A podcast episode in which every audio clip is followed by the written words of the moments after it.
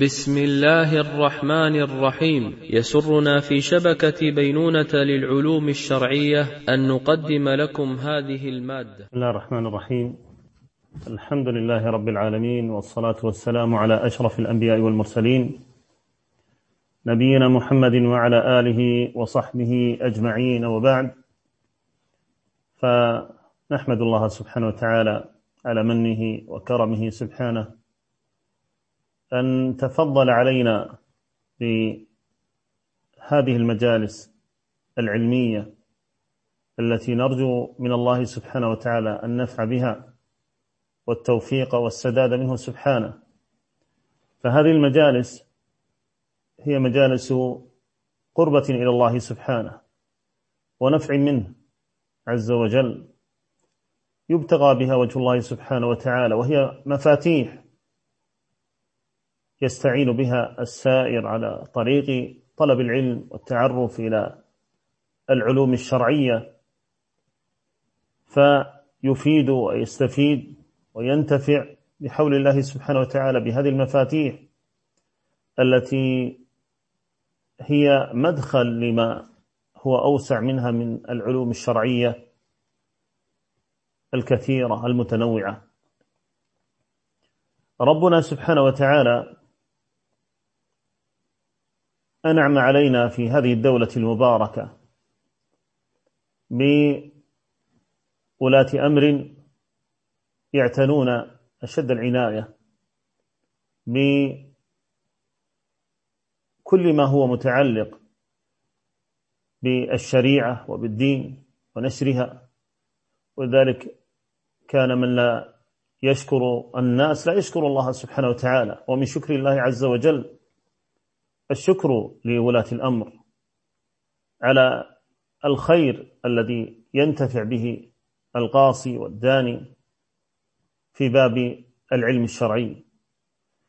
وكذلك كل القائمين من الجهات الرسمية وأخص هنا بالذكر دائرة الشؤون الإسلامية والعمل الخيري بدبي التي تشرف على مثل هذه اللقاءات النافعة العظيمة وأيضا الجهة المنظمة لهذه المجالس النافعة. أعني مركز رياض الصالحين.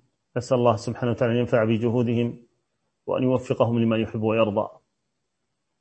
ونحن في هذه الدورة العلمية بين يدينا هذه الرسالة أو هذا النظم النافع. نظم جميل لطيف لعالم من علماء الإسلام قد أوجز فيه العبارة وأوضح فيه المعنى بما يوضح المراد والمقصود بحول الله سبحانه وتعالى. وإن مما ينبغي ذكره هنا فيما يتعلق بالعلم الشرعي والعلم الذي نحن بصدد الكلام عليه الذي هو علم العقيدة الإسلامية. علم العقيدة الإسلامية هو أعظم العلوم وأشرفها. وأعلاها رتبة ومنزلة. ولا يستغني مسلم عن تعلم هذا العلم لأنه أصل العلوم وآكدها وأهمها. وليس من العلوم شيء يطلب تحصيله مثل علم العقيدة الإسلامية في الرتبة ولا في المنزلة. بل إن معرفة هذا العلم واجبة على الأعيان لما تضمنته من التوحيد والإيمان بالله تعالى وملائكته وكتبه ورسله واليوم الآخر والقدر خيره وشره. وكذلك لما تضمنه هذا العلم لما تضمنه هذا العلم من المسائل الكبار التي صارت شعارا لأهل السنة خلافا لفرق الضلالة كبدعة الخوارج التي نشأت في قرن الصحابة رضي الله عنهم. فاستحلوا الدماء والأموال والأعراض وخرجوا على أئمة الإسلام. وقرينتها بدعة الاعتزال التي ترجع في أصولها الخمسة المعروفة التوحيد ويريدون به ويقصدون به نفي الصفات عن الله سبحانه وتعالى. والأمر بالمعروف والنهي عن المنكر ويقصدون به الخروج على أئمة الجور والوعد والوعيد والذي حاصله إنفاذ الوعيد في أهل الكبائر بتخليدهم في نار جهنم كما يقولون. وكذلك ما يسمى بالمنزلة بين المنزلتين حاصل اعتقادهم فيه أن الفاسق لا يستحق لفظ الإيمان وإذا مات ولم يتب كان خالدا في نار جهنم. وأصلهم الخامس الذي يسمونه بالعدل وحاصل اعتقادهم فيه نفي القدر ونفي خلق الله سبحانه وتعالى للشر. ومثل هذه الاعتقادات التي تكررت وأخذت من تلك الاعتقادات الأصلية بدعة الاعتزال وبدعة الخوارج انجرت خلفها كثير من البدع المحدثات التي جرت على بلاد الإسلام وأهل الإسلام ودين الإسلام. الشر العظيم الذي كان أهل الإسلام في غنى عما حصل لهم من تلك الفتن. وذلك انبرى أهل العلم والإيمان منذ زمن الصحابة رضي الله عنهم إلى يومنا هذا ببيان العقيدة الإسلامية الصحيحة كما جاء بها النبي صلى الله عليه وسلم. ومن أولئك العلماء الربانيين عالم دار الهجرة وإمامها الفقيه المحدث أبو عبد الله مالك بن أنس ابن مالك بن أبي عامر الأصبحي الحميري المدني أحد أئمة الإسلام وعلمائه الكبار. جمع الله سبحانه وتعالى له بين العلم والعمل والزهد والتواضع والصدق والاتباع.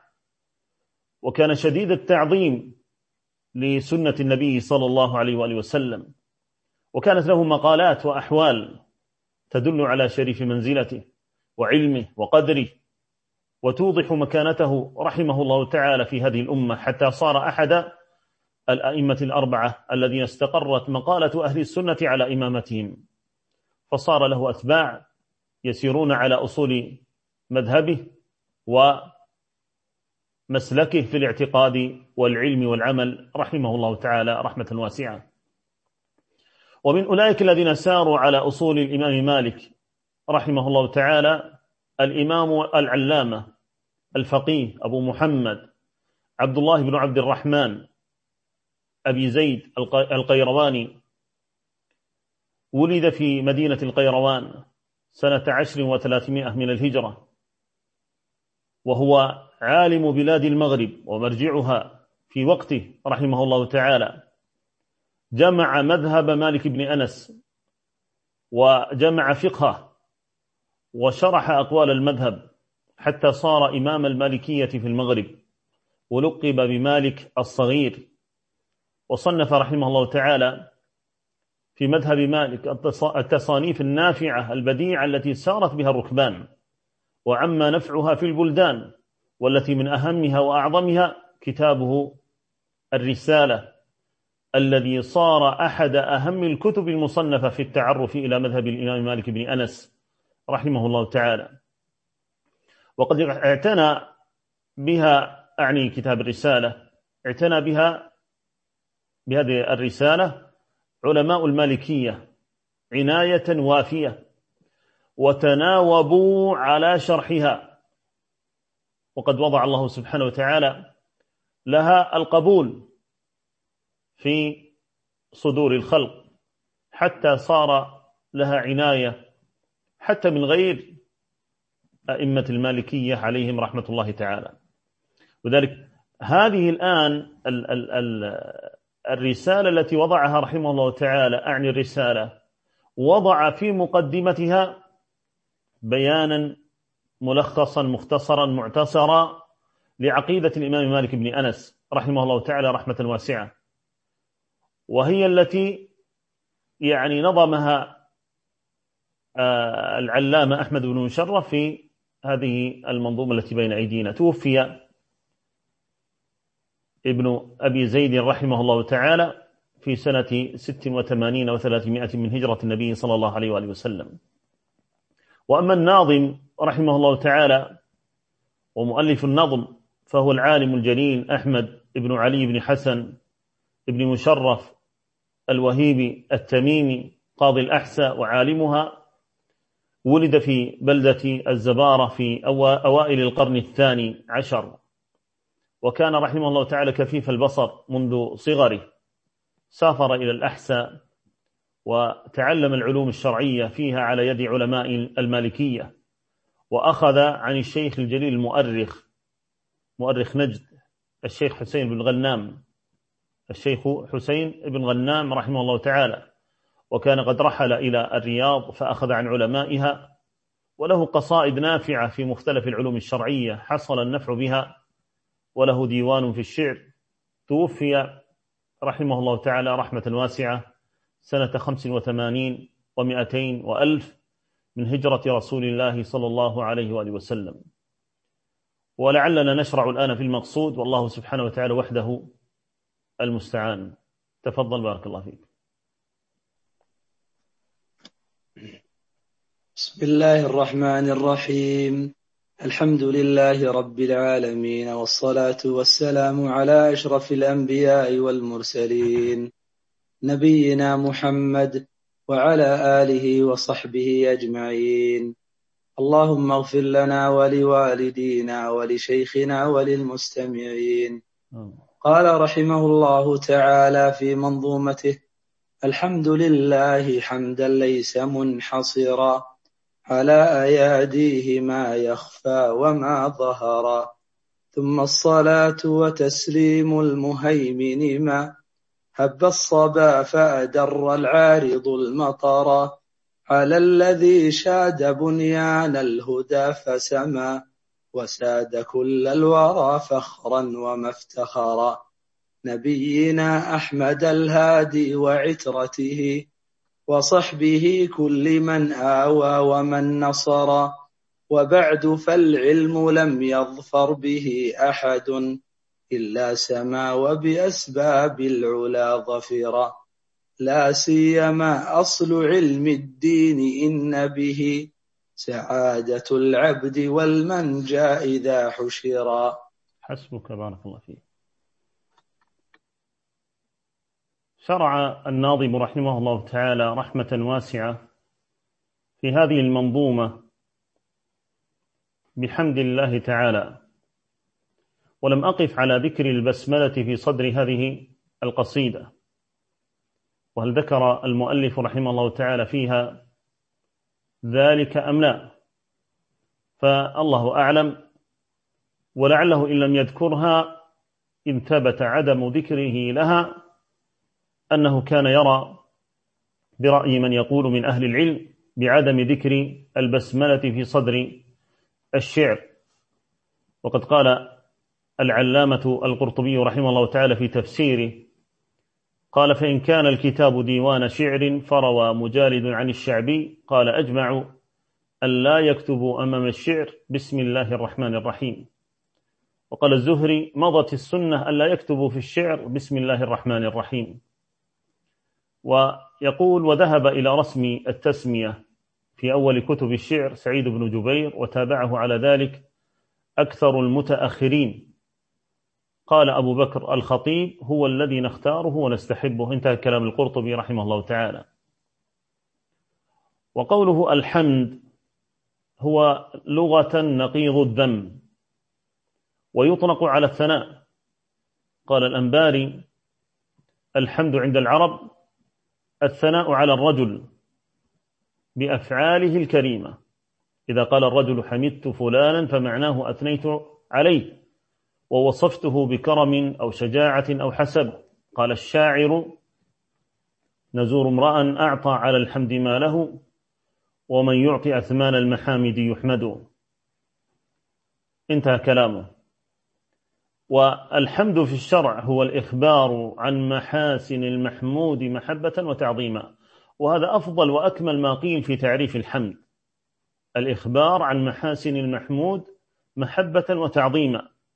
فيخبر الحامد عن محاسن المحمود مع محبته وتعظيمه بخلاف المدح الذي قد لا يكون معه محبة وتعظيم. فالحمد أكمل ويكون الحمد مع المحبة والتعظيم ذكر المحاسن محاسن المحمود محبة وتعظيما. والله سبحانه وتعالى مستحق لكمال الحمد وكل من يحمد من الخلق على شيء فإنما هو لأجل ما جعل الله سبحانه وتعالى له من النعم التي أنعم بها عليه.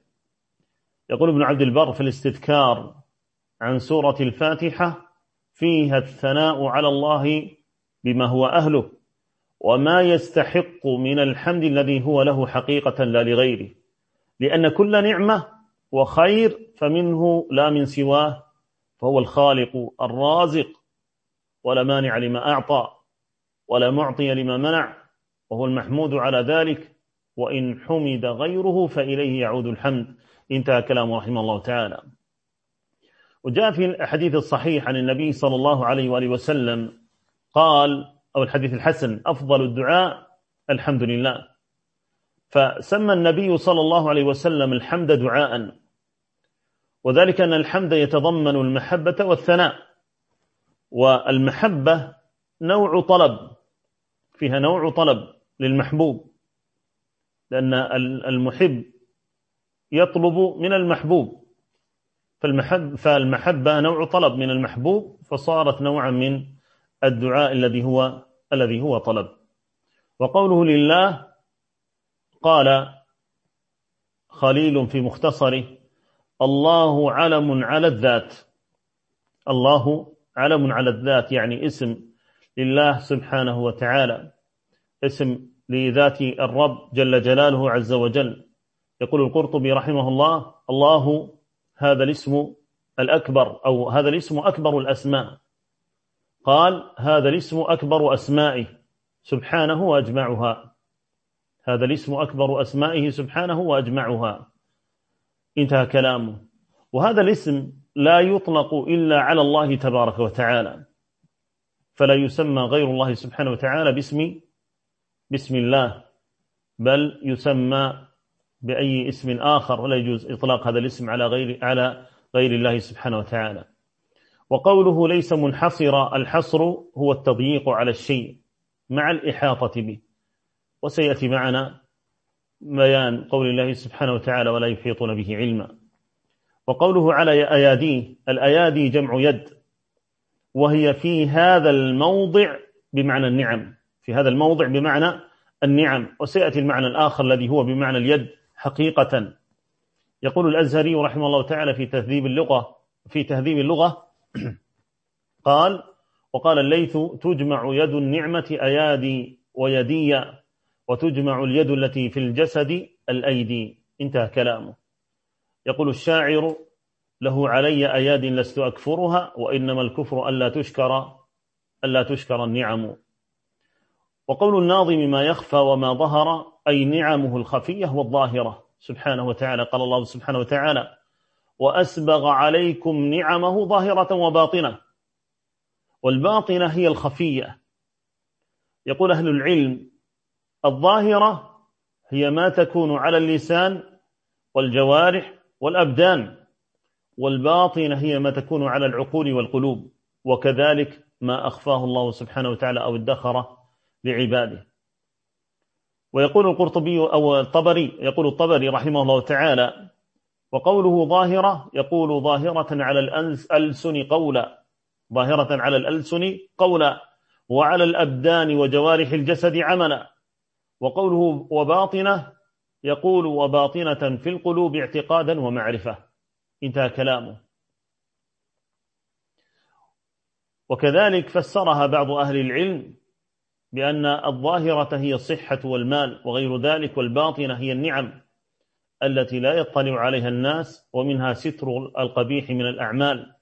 وقيل الظاهرة نعم الدنيا والباطنة نعم العقبى. ذكر ذلك ابن جزي في تفسيره. وأخرج أبو نعيم في الحلية بإسناده إلى مجاهد رحمه الله تعالى في قوله وأسبغ عليكم نعمه ظاهرة وباطنة. قال أما الظاهرة الإسلام والرزق وأما الباطنة فما ستر من العيوب والذنوب. بس الله يستر علينا وعليكم. سبحانه. والمقصود هنا في هذا البيت أن الحمد الكامل المطلق يكون لله سبحانه وتعالى الذي أنعم على خلقه بمختلف أنواع النعم. والآلاء ظاهرها وباطنها وأكرمهم بها. قال سبحانه وإن تعدوا نعمة الله لا تحصوها فالحمد الكامل لا يكون إلا لله سبحانه وتعالى. والنعم منها ما هو ظاهر ومنها ما هو باطن. والحمد يجب أن يكون على كل, كل تلك النعم. ثم قال رحمه الله تعالى ثم الصلاة وتسليم المهيمن ما هب الصبا فأدر العارض المطر. الصلاة هي من الله تعالى ثناء من الله على نبيه في الملأ الأعلى وهي في اللغة الدعاء. والصلاة من الملائكة والمسلمين هي دعاؤهم للنبي صلى الله عليه وسلم بأن يثني الله سبحانه وتعالى عليه في الملأ في الملأ الأعلى. أخرج القاضي إسماعيل بن إسحاق في كتابه فضل الصلاة على النبي صلى الله عليه وسلم. بإسناد صحيح إلى أبي العالية في قوله تعالى إن الله وملائكته يصلون على النبي. قال صلى الله آه وقال نعم. قال صلاة الله عز وجل عليه ثناؤه عليه وصلاة الملائكة عليه الدعاء.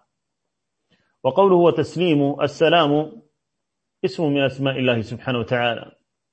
وقول القائل لغيره السلام عليك قال أهل العلم هو دعاء له بالسلامة من كل آفة ومرض. ودعاء له بأن يحفظه الله سبحانه وتعالى وأن يكلأه ويرعاه. فكأنه يقول اللهم يا من اسمه السلام سلم فلانا من الآفات والأمراض وسلم نفسه. ولذا كان معنى قولنا السلام على النبي الدعاء له صلوات الله والسلام عليه بالسلامة في نفسه وعرضه ودعوته وأمته من كل من كل نقص.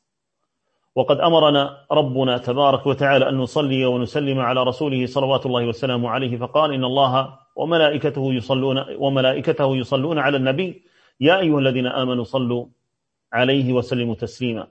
يقول القرطبي رحمه الله تعالى هذه الآية شرف الله بها رسوله عليه الصلاة والسلام حياته وموته. وذكر منزلته منه وطهر بها سوء فعل من استصحب في جهته فكرة سوء أو في أمر زوجاته ونحو ذلك انتهى كلام. الأحاديث وردت في ذلك كثيرة في فضل صلاة الصلاة على النبي صلى الله عليه وآله وسلم. وعلم النبي صلى الله عليه وسلم أصحابه كيف يصلون عليه. والنبي صلى الله عليه وسلم يقول إن لله عز وجل ملائكة في الأرض سياحين يبلغونني عن أمتي عن أمتي السلام. وكان ابن عمر رضي الله عنهما يحرص إذا رجع من سفر أن يأتي قبر النبي صلى الله عليه وسلم وصاحبيه للسلام عليهم كما أخرج القاضي إسماعيل بن إسحاق في كتابه فضل الصلاة على النبي بإسناد صحيح عن عبد الله بن دينار قال رأيت ابن عمر إذا قدم من سفر دخل المسجد فقال السلام عليك يا رسول الله السلام على أبي بكر السلام على أبي ويصلي ركعتين يقول المهيمن يقول الناظم المهيمن والمهيمن من أسماء الله سبحانه وتعالى الحسنى. كما قال سبحانه هو الملك القدوس السلام المؤمن المهيمن. ويقول الطبري أصل الهيمنة الحفظ والارتقاب. يقال إذا رقب الرجل الشيء وحفظه وشهده قد هيمن فلان عليه. فهو يهيمن هيمنة وهو عليه مهيمن. وقال الزجاج ويقال إن المهيمن الرقيب. وقال ابن عباس ومجاهد وقتادة ومقاتل والسدي المؤيمن الشهيد أي على عباده بأعماله من خير وشر كقوله ومهيمنا عليه. وإذا تأملت هذه المعاني وجدتها تدور على معنى واحد وهو أنه الشهيد والرقيب الذي اطلع على دقيق الأعمال وجليلها قليلها وكثيرها وأن العباد كلهم لا يخرجون وأن العباد كلهم لا يخرجون عن علمه ولا عن ملكه تبارك وتعالى. يقول, يقول الشاعر شهيد علي أني أحبها كفى شاهدا رب العباد المهيمن. قال ما هب تقول هبت الريح تهب هبوبا وهبا وهبيبا. قال ابن سيدة هبت الريح تهب هبوبا وهبيبا ثارت وهاجت. وقوله الصبا الصبا ريح تهب من جهة الشرق إذا استوى الليل والنهار وتقابلها من الغرب ريح الدبور وذلك العرب تسمي ريح الصبا بالقبول والتي تأتي من الغرب تسميها الدبور. يقول الشاعر فإن الصبا ريح إذا ما تنسمت على كبد محزون تجلت همومها. وذكرها بعض بقوله على نفس مغموم تجلت غمومها. قال فأدر العارض. يقال در الشيء إذا سال بكثرة. قال تعالى وأرسلنا السماء عليكم مدرارا. وقال سبحانه ويا قوم استغفروا ربكم ثم توبوا إليه. يرسل السماء عليكم مدرارا. والعارض قال الخليل ابن أحمد الفراهيدي والعارض من كل شيء ما استقبلك. كالسحاب العارض ونحوه والعرض أو العرض السحاب. وقال أبو إبراهيم إسحاق بن إبراهيم الفارابي والعارض السحاب قال الله عز وجل هذا عارض ممطرنا. والفارابي هذا ليس هو الفيلسوف أبو نصر محمد بن آه، محمد الفارابي. نعم. قال العارض هي بالرفع. رأيتها في بعض المواضع بالنصب وهو خطأ بل هي بالرفع. والمقصود في هذا البيت أي بعد حمد الله تعالى على نعمه نصلي ونسلم على النبي الكريم. كلما هبت رياح الصبا فأدر السحاب المطر. ثم قال الناظم على الذي شاد بنيان الهدى فسما وساد كل الورى فخرا ومفتخرا. على الذي أي نبينا محمد صلوات الله وسلامه عليه. وقوله شاد أي بنى ورفع قال الأزدي بن دريد. فأما المشيد فالمطول والمرفوع. وتقول شاد فلان بذكر فلان إذا رفعه. وقال ابن الأثير يقال أشاده وأشاد به إذا أشاعه ورفع ذكره. من أشدت البنيان فهو مشاد وشيدته إذا طولته انتهى كلامه. ويقول القاسم بن سلام وكذلك كل شيء رفعته فقد أشدته. ولا أرى البنيان المشيد إلا من هذا. قوله فسم الفاء هنا تفيد العطف أي أنه أشاد بنيان الهدى وارتفع ذلك البنيان وقوله سما أي ارتفع وعلى.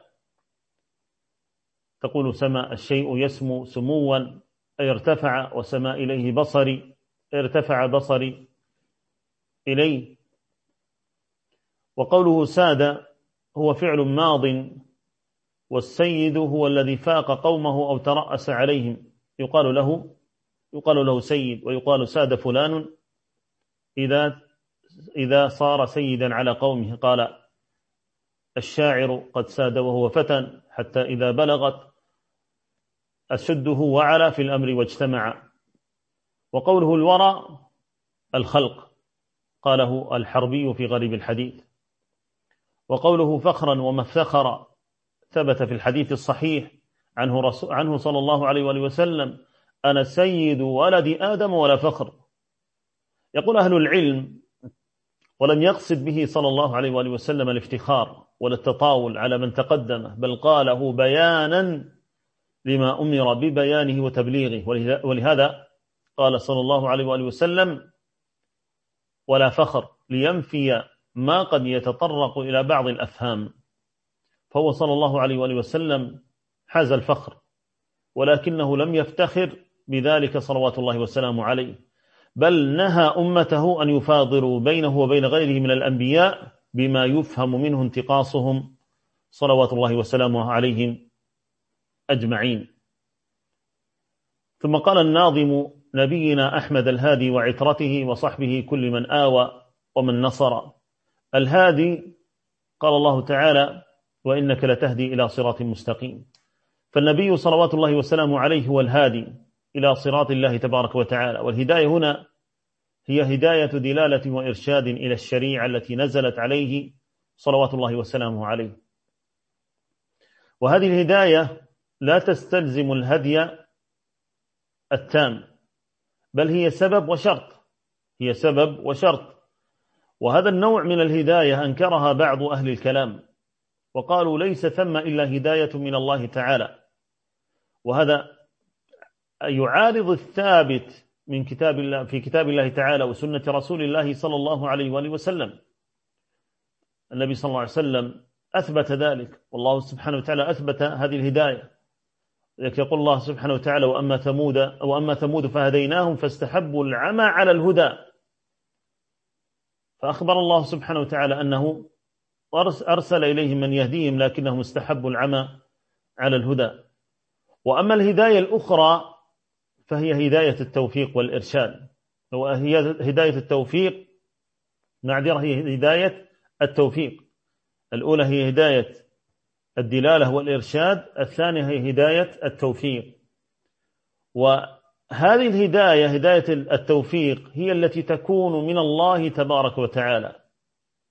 قال الله تبارك وتعالى إن الذين آمنوا وعملوا الصالحات يهديهم ربهم بإيمانهم. وقال النبي صلى الله عليه وآله وسلم من يهدي الله فلا مضل له ومن يضلل فلا هادي له. وقوله رحمه الله تعالى نبينا أحمد الهادي أحمد هو اسم من أسماء النبي صلى الله عليه وآله وسلم. النبي صلى الله عليه وسلم له أسماء. قال الله سبحانه وتعالى وإذ قال عيسى بن مريم يا بني إسرائيل إني رسول الله إليكم مصدقا لما بين يدي من التوراة ومبشرا برسول يأتي من بعد اسمه أحمد. وثبت في الصحيح من حديث محمد بن جبير بن مطعم عن أبيه رضي الله عنه قال قال رسول الله صلى الله عليه وآله وسلم لي خمسة أسماء أنا محمد وأحمد والماحي وأنا الماحي الذي يمحو الله بي الكفر وأنا الحاشر الذي يحشر الناس على قدمي وأنا العاقب. الحديث متفق عليه. وقوله وعترته قال أبو هلال العسكري العترة هم الأصل في قول, في قول والأهل وبنو الأعمام في قول آخر. وقوله وصحبه الصحب جمع صاحب والصاحب هو الملازم والمرافق. والمعاشر وكل من لاءم الشيء. وأصحاب النبي صلى الله عليه وسلم هم كل من لقيه صلوات الله وسلامه عليه مؤمنا به ومات على ذلك وإن تخللت ردة على الأصح يعني ارتد ثم عاد إلى الإسلام. وتفصيل هذا في غير هذا الموضع. وقوله آوى التأوي معناه التجمع. والمأوى كل مكان يأوي إليه الإنسان ليلا أو نهارا. قال الله تعالى إذ أوى الفتية إلى الكهف فقالوا الآيات. يقول ابن أبي زمنين في قوله تعالى والذين آووا ونصروا. قال يعني الأنصار آووا المهاجرين ونصروا الله ورسوله.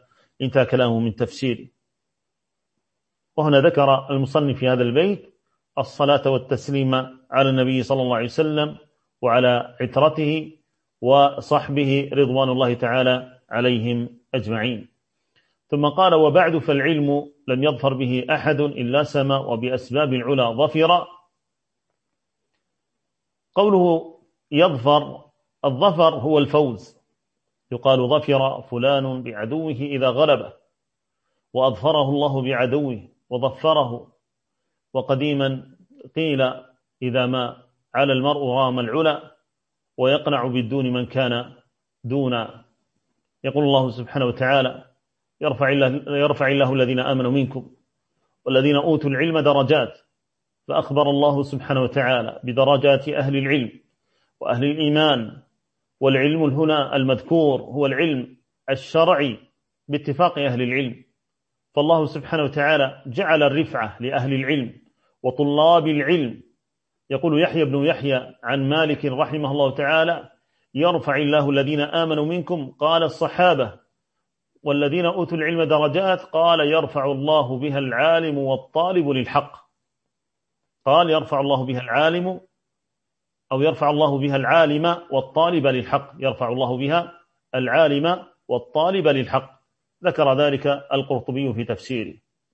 وقال القرطبي رحمه الله تعالى في تفسيره قوله تعالى يرفع الله الذين آمنوا منكم والذين أوتوا العلم درجات. قال أي في الثواب في الآخرة وفي الكرامة في الدنيا.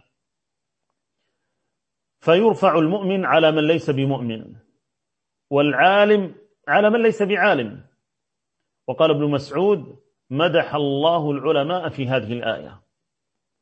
قال القرطبي والمعنى أنه يرفع الله الذين أوتوا العلم على الذين آمنوا ولم يؤتوا العلم درجات أي درجات في دينهم إذا فعلوا ما أمروا به.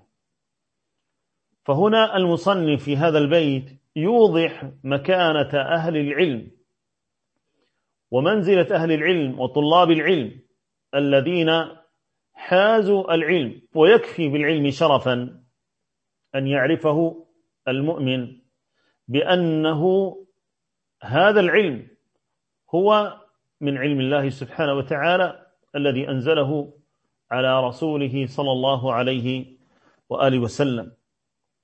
فهذا يوضح لك شرف هذا العلم. وخصوصا كما سيأتي في قوله رحمه الله تعالى لا سيما أصل علم الدين إن به سعادة المرء والمنجى أو سعادة العبد والمنجى إذا حشر. يعني لا سيما هذا العلم الذي نحن بصدد الكلام عليه وهو علم علم العقيدة قال لا سيما أصل علم الدين إن به سعادة العبد والمنجى والمنجى إذا حشر.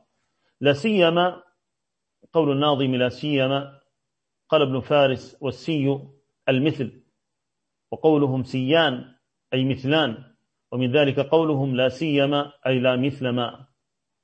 وقول الناظم أصل علم الدين هو علم العقيدة. وسمي أصلا لأنه أول ما يطلب ويقصد. ولأن كل العلوم إنما تقصد لأجل تحقيق العقيدة التي أمر الله سبحانه وتعالى بها. والعقيدة تقول في اللغة عقدة كل شيء إبرامه. وعقد فلان قلبه على الشيء إذا لم ينزع عنه. قال ذلك الخليل بن أحمد. فإذا قيل عاقدته أو عقدت عليه فتأويله أنك ألزمته ذلك باستيثاق. ويقال عقد فلان اليمين إذا وكدها. يقول الحطيئة أولئك قوم إن بنوا أحسنوا البناء وإن عاهدوا أوفوا وإن عاقدوا شدوا. فالعقيدة هي كل حكم لا يقبل الشك. هي كل حكم لا يقبل الشك. وفي الشرع كل حكم أو خبر لا يقبل الشك وأصله ما كان راجعا إلى أركان الإيمان الستة ثم انضاف إليها ما كان شعارا لأهل السنة أو, ما أو مخالفا لشعار أهل البدعة. هذه المسألة هنا مسألة مهمة جدا. ويجب أن تفهم وتعلم. كثير من الناس قد يرى بعض المسائل المذكورة في كتب العقيدة ويتصورها من جهة أنها مسائل ذكرت في كتب العقيدة عقيدة أهل السنة وهي من مسائل الفقه. ترى مثلا بعض أهل العلم يذكر على سبيل المثال المسح على الخفين في كتب العقيدة. وترى بعض أهل العلم قد يذكر مثلا من مسائل العقيدة بعض المسائل المتعلقة بطاعة ولاة الأمر وحكم الخروج عليهم وتحريم ذلك. ونحو هذه المسائل والجهاد تذكر في مسائل في أبواب العقيدة. وذلك أن هذا الباب أو هذه المسائل هي من ذكرت في باب الاعتقاد لأنها إنضافت لأجل أنها من أعظم الشعارات التي جعلها الله سبحانه وتعالى لأهل الإيمان والحق. وذلك ترى طوائف خالفت في مثل هذه المسائل وترى أن هنالك طوائف عارضت في مثل هذه المسائل فصار ذكر هذه المسائل شعارا لأهل لأهل السنة. وهذه فائدة مهمة عض عليها بالنواجد قال والمنجى يقول في لسان العرب نجا النجاء الخلاص من الشيء. قلت ومنه قوله تعالى وكذلك ننجي المؤمنين. وقول الناظم إذا حشر الحشر هو الجمع والمحشر هو المجمع. قال تعالى هو الذي أخرج الذين كفروا من أهل الكتاب من ديارهم لأول الحشر. يقول الطبري يقول تعالى ذكره لأول الجمع في الدنيا وذلك حشرهم إلى أرض الشام. وهذا البيت الذي ذكره الناظم رحمه الله تعالى لما قال لا سيما أصل علم الدين إن به سعادة العبد والمنجى والمنجى إذا حشر. يوضح هنا رحمه الله تعالى أن علم الاعتقاد تحصل به النجاة. وهنا وليعذرني بعض الإخوة والأحبة وخصوصا في مثل هذه الأزمنة والأعصار المتأخرة التي حصل فيها نوع انشغال بالدنيا وملذاتها وشهواتها. حصل هنالك ضعف ظاهر جدا في باب الاعتقاد. وحصل هنالك تفلت في فهم كثير من المسائل الشرعية حتى أنك قد تسأل بعض من هو منتسب إلى طلب العلم عن بعض المسائل العقدية المهمة التي هي من أعظم الشعارات لأهل السنة فترى أن فيه التخبط وقلة الفهم لكثير من المسائل. علم الاعتقاد فيه نجاة. وما فسدت أحوال هذه الأمة إلا بفساد الاعتقاد. بل كل فساد يدخل على هذه الأمة فمنشأه وأصله فساد الاعتقاد. ولا يمكن أن يصلح حال هذه الأمة إلا بأن يصلح اعتقادهم أولا. ذلك النبي صلى الله عليه وسلم لما أرسل معاذ بن جبل رضي الله عنه إلى اليمن قال إنك تأتي قوم من أهل الكتاب فليكن أول ما تدعوهم إليه. إلى ماذا؟ إلى أن يوحدوا الله. وفي لفظ قال إلى شهادة أن لا إله إلا الله وأن محمد رسول الله. فهذا الأصل الذي يبدأ به. وذلك النبي صلى الله عليه وسلم لما بدأ في العمرة في السعي قال أبدأ بما بدأ الله به. جعلها شعار وجعلها قاعدة وجعلها مسلكا. يجب أن يسلك بأن كل ما بدأ الله سبحانه وتعالى به فهو الذي يقدم وهو الذي يجب أن يبدأ به قبل غيره. قال أبدأ بما بدأ الله به. الله سبحانه وتعالى يقول إن الصفا والمروة من شعائر الله. فبدأ الله سبحانه وتعالى بذكر الصفا. فبدأ النبي صلى الله عليه وسلم بالسعي في الصفاء وهذه قاعدة شرعية في كل ما قدمته الشريعة فيجب أن يقدم وكل ما أخرته الشريعة فيجب أن يؤخر ومما قدمته الشريعة قبل كل شيء وفوق كل شيء علم الاعتقاد علم الاعتقاد. نعم. تفضل بارك الله فيك.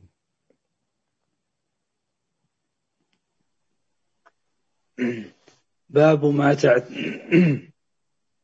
باب ما تعتقده القلوب وتنطق به الألسن من واجب من واجب أمور الديانات. وأول الفرض إيمان الفؤاد كذا. نطق اللسان بما في الذكر قد سطر. أن الإله إله واحد صمد. فلا إله سوى من للأنام برأ رب السماوات والأرضين ليس لنا. رب سواه تعالى من له فطر من لنا, من لنا فطر رب, رب سواه تعالى من لنا فطر وأنه موجد الأشياء أجمعها بلا شريك ولا عون ولا وزر ولا وزر وهو المنزه عن ولد وصاحبة ووالد وعن الأشباه والنظر لا يبلغن كن الله ينفع بك طيب. ابتدأ رحمه الله تعالى في ذكر هذا الباب وقال باب ما تعتقده القلوب وتنطق, وتنطق به الألسن من واجب أمور الديانات. وهذا هذا الباب هو بلفظه مذكور في كتاب الرسالة لابن أبي زيد القيرواني رحمه الله تعالى ورحمنا وإياكم والناظم وجميع المسلمين. أي هذا باب في بيان ما تعتقده القلوب وتنطق به الألسن. هذا باب في بيان ما تعتقده القلوب وبيان ما تنطق به الألسن من واجب أمور الديانات.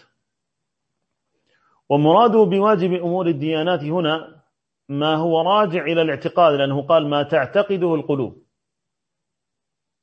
فيريد هنا بذكر واجب أمور الديانات من الاعتقادات وما تنطق به الألسن من ذلك. قال وأول الفرض إيمان الفؤاد كذا نطق اللسان بما في الذكر قد سطر. الفرض هو الإيجاب. والفرض ما أوجبه الله جل وعز. قال تعالى سورة أنزلناها وفرضناها. قل نسيدة فمن قرأ بالتخفيف فمعناه ألزمناكم العمل بما فرض فيها. وقول الناظم إيمان الإيمان لغة هو التصديق مع الإقرار والانقياد. وهذا أقرب ما قيل في معنى الإيمان وأصح وأدق ما قيل في معنى الإيمان أنه التصديق مع الإقرار والانقياد. وأما تفسيره بمطلق التصديق ففيه نظر عند جمع من أهل العلم وفي ذلك تفصيل يطول. لكن في الجملة نقول إن معنى الإيمان هو التصديق الذي يشتمل على أمر زائد هو الإقرار والانقياد. وأما في الشرع فالإيمان هو التصديق وإقرار القلب واللسان والجوارح. والتصديق وإقرار القلب واللسان والجوارح. يقول العلامة الطبري رحمه الله تعالى في تفسيره والإيمان كلمة جامعة للإقرار بالله وكتبه ورسله وتصديق أو وتصديق الإقرار أو تصديق الإقرار بالفعل. نعم قال وتصديق الإقرار بالفعل. وقال أيضا الإيمان التصديق والإقرار.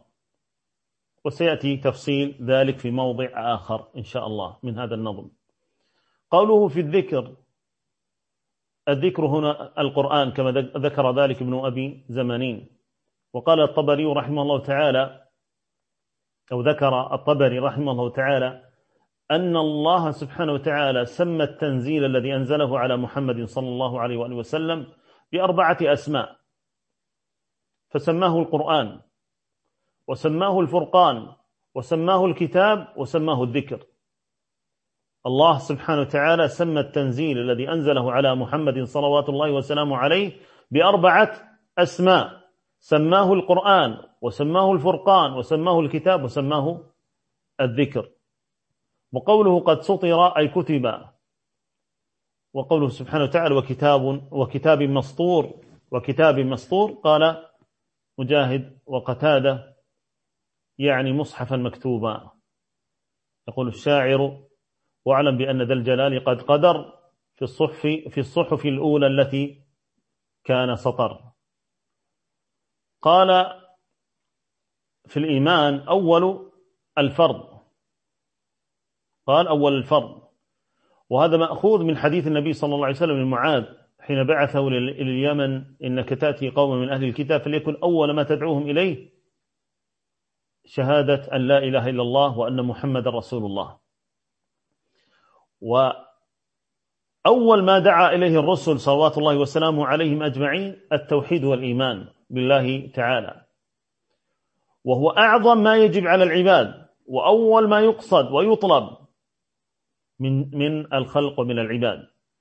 وإذا كان الذي هو لأجله خلق الله سبحانه وتعالى الخلق. يقول سبحانه وتعالى وما خلقت الجن والإنس إلا ليعبدون.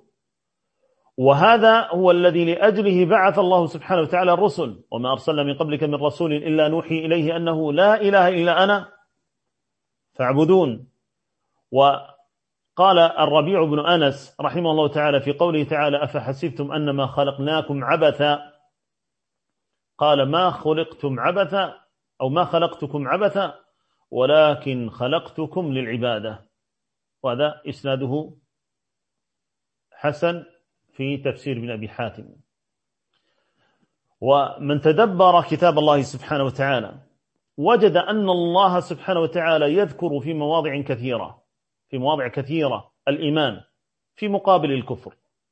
كقوله سبحانه وتعالى إن الذين كفروا ينادون لمقت الله أكبر من مقتكم أنفسكم إذ تدعون إلى الإيمان فتكفرون فعلم من ذلك أن الإيمان هو أعظم وأول ما يقصد.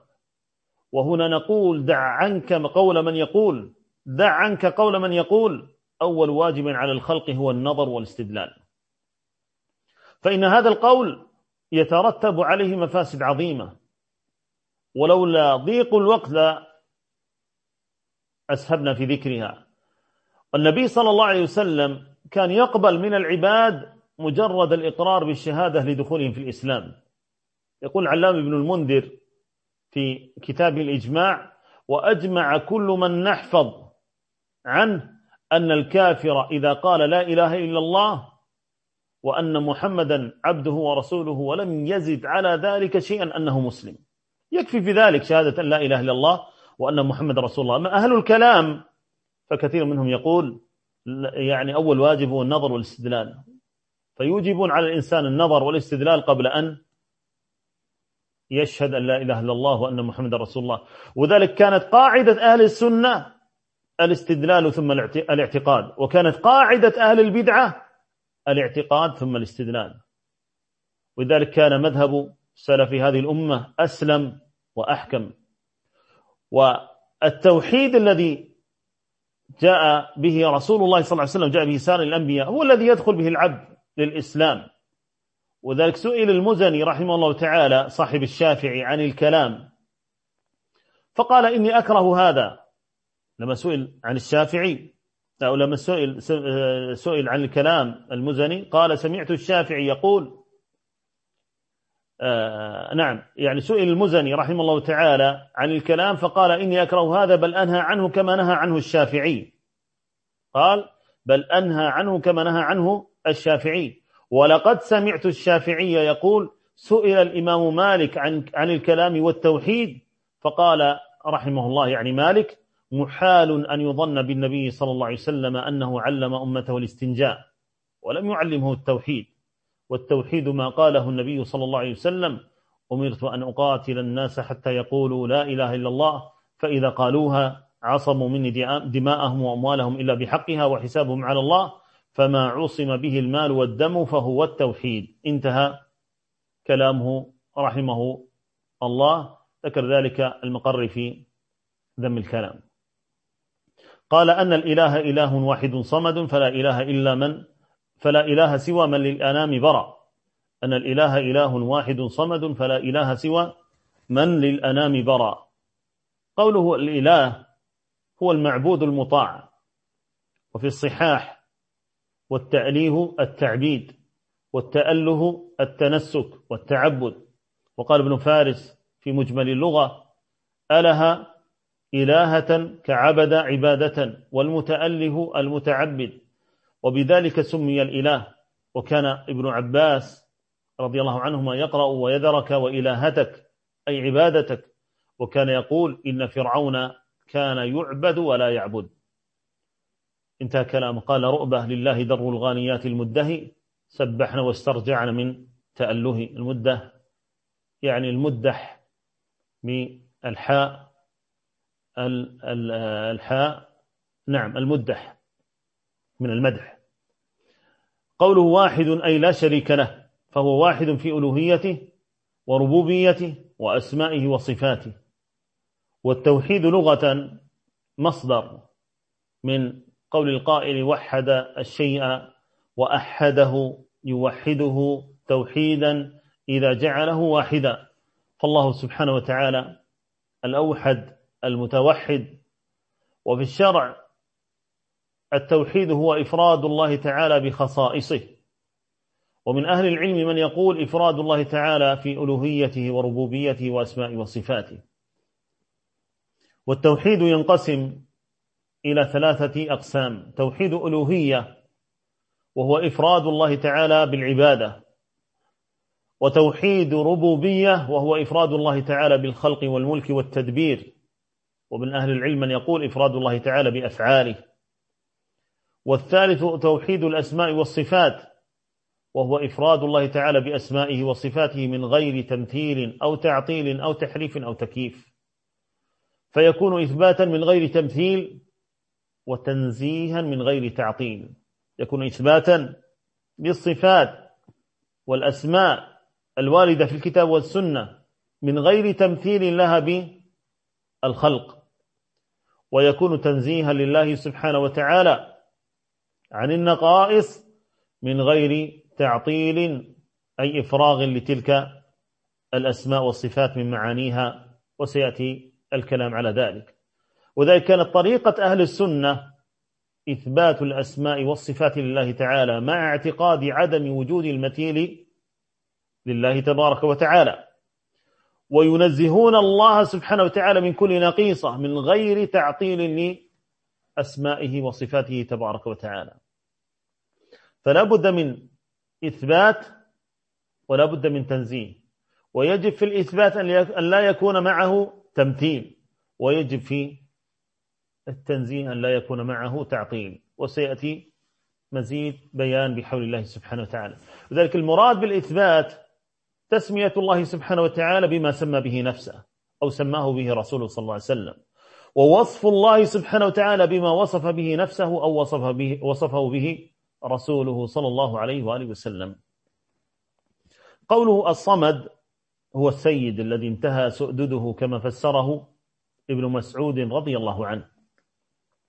وقال ابن عباس يعني الذي يصمد الخلائق إليه في حوائجهم ومسائلهم. وقال غيره هو الذي لا جوف له. وقيل هو الذي لا يطعم يعني لا يأكل. وقيل هو الذي لا يخرج منه شيء. وهي معاني كلها متقاربة دالة على معنى عظيم. وهو عظم شأنه سبحانه وغناه عن جميع خلقه وكماله عن عدم في عدم افتقاره سبحانه وتعالى إلى شيء من الخلق ومن ذلك الطعام والشراب والله أعلم. قوله الأنام قال أبو هلال العسكري الأنام على ما قال بعض العلماء يقتضي تعظيم شأن المسمى من الناس. وقال الخليل الأنام ما ظهر على الأرض أو ما على ظهر الأرض من جميع الخلق ما على ظهر الأرض من جميع الخلق. وقال الأزدي وقال الكوفيون واحد الأنام ميم. وقوله برأ أي برأ. يقول الخليل البرء مهموز الخلق. برأ الله الخلق يبرأهم. برأ فهو بارئ سبحانه. والمعنى هنا أن الله سبحانه وتعالى هو سبحانه وتعالى خالق الخلق. ولا إله للخلق إلا من خلقهم. إذا قال فلا إله سوى من, من للأنام برأ أي لا إله غيره. فلا إله مستحق لأن يعبد إلا الله وهو معنى قول القائل لا إله إلا الله أي لا معبود بحق إلا الله. وكل ما عبد من دون الله سبحانه وتعالى فهو باطل. فهنا أن تثبت الألوهية لله وتنفي تلك استحقاق تلك الألوهية عن غير الله سبحانه وتعالى. يقول الله سبحانه وتعالى ذلك بأن الله هو الحق وأن ما يدعون من دونه الباطل. وقال الله سبحانه وتعالى في الآية الأخرى وأن ما يدعون من دونه الباطل. هو الباطل. نعم. وسمى الله سبحانه وتعالى نفسه الحق في عدة آيات. وفي الحديث الصحيح أنت الحق ووعدك حق وقولك حق ولقاؤك حق والجنة حق والنار حق. فالله سبحانه وتعالى الإله المستحق لأن يعبد وكل ما عبد مما سواه فهو معبود باطل.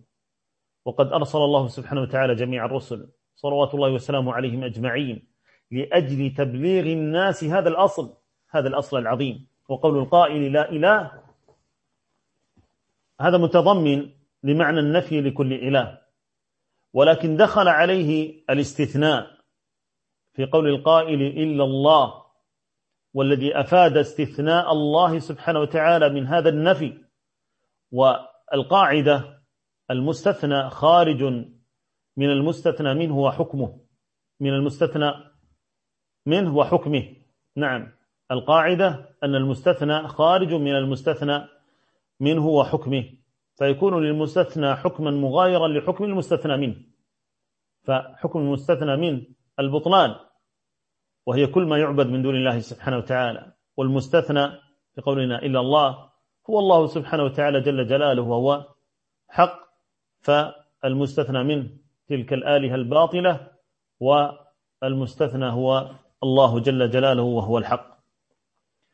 قول الناظم رحمه الله تعالى رب السماوات والأرضين ليس لنا رب سواه تعالى من لنا فطر وأنه موجد الأشياء أجمعها بلا شريك ولا عون ولا وزراء قوله رب الرب لغة قال الطبري فربنا جل ثناؤه السيد الذي لا شبه له ولا مثل في سؤدده والمصلح أمر خلقه بما أسبغ عليهم من نعمه والمالك الذي له الخلق والأمر. والرب يطلق على السيد المطاع ويطلق على المالك ويطلق على المتصرف المدبر ويطلق على المصلح لغيره.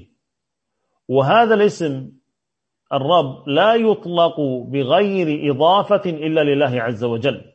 والله سبحانه وتعالى رب كل شيء ومالكه وخالقه والمتصرف فيه. وقوله الناظم قول الناظم الأرضين جمع أرض.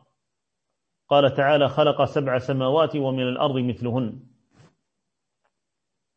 ومن الأرض مثلهن. أخرج أحمد والبخاري في الأدب عن, عن, عن أن النبي صلى الله عليه وسلم قال إن نبي الله نوحا صلى الله عليه وسلم لما حضرته الوفاة قال لابنه إني قاص عليك الوصية آمرك باثنتين وأنهاك عن اثنتين آمرك بلا إله إلا الله فإن السماوات السبع والأرضين السبع لو وضعت في كفة ووضعت لا إله إلا الله في كفة رجحت بهن لا إله إلا الله ولو أن السماوات السبع والأرضين السبع كن حلقة مبهمة فقصمتهن لا إله إلا الله.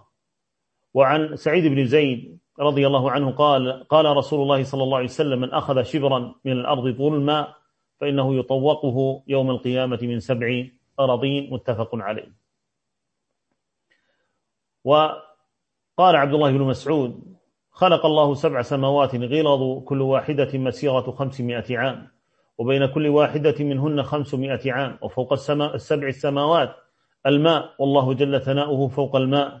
لا يخفى عليه شيء من أعمال بني آدم. والأرض سبع بين كل أرضين خمسمائة عام. وغلظ كل أرض خمسمائة عام. أخرجه الطبري في تفسيره. يقول ابن عطية لا خلاف بين العلماء أن السماوات سبع.